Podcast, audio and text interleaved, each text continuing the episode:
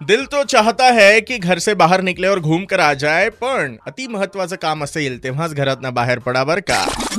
अब इसी आइकॉनिक गाने के बाद बंदा यहाँ पर हाजिर है. नाम है रोहन. काम है आपको एंटरटेन करना जब सुपरहिट्स 93.5 रेड एफ पर लेकर आता हूँ M H nine three five ये शो इंडियातली पहिली मोबाईल आय सी यू किंवा mobile covid I C U ही बनवलेली आहे बरं का. ग्रेस कॅन्सर फाउंडेशनने आणि याच फाउंडेशनचे हेड किंवा सीईओ आहेत डॉक्टर चिन्नबाबू सुनकवल्ली ज्यांच्याशी माझं बोलणं चालू आहे.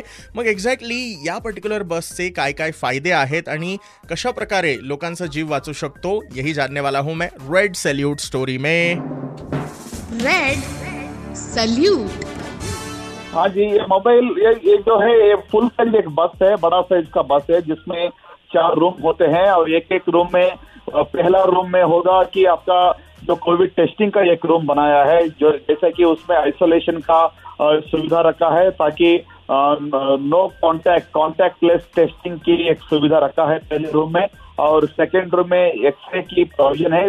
आप जानते ही होगा कि होंगे कि बहुत लोगों को ब्रीथिंग प्रॉब्लम्स होते हैं तो लंग लंग में कोई भी अर्ली चेंजेस दिखते हैं, इसलिए हम टेस्ट एक्सरे की एक सुविधा सेकेंड रूम पे रखा है और बाकी तीन रूम में हमने आईसीयू बेड रखा है और उसी के साथ पूरा क्रिटिकल केयर में जो भी इक्विपमेंट्स होते हैं जैसे कि वेंटिलेटर हो मॉनिटर्स हो डिफिब्रिलेटर हो सक्शन अपैरेटस हो इमरजेंसी क्रैश कार्ड हो मेडिसिन ताकि ग्रामीण प्रांतों में किसी को भी टेली आईसी की तरफ़ से द बेस्ट डॉक्टर्स का फैसिलिटी हम दूर प्रांतों से भी उनको भी दे सकते हैं उसकी वैसा सोच के हमने ये पूरा इम्प्लीमेंटेशन किया हुआ है।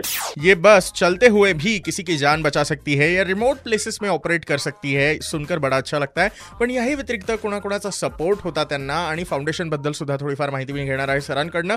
Ninety three point five red F M पर बने रहिए बच जाते रहो।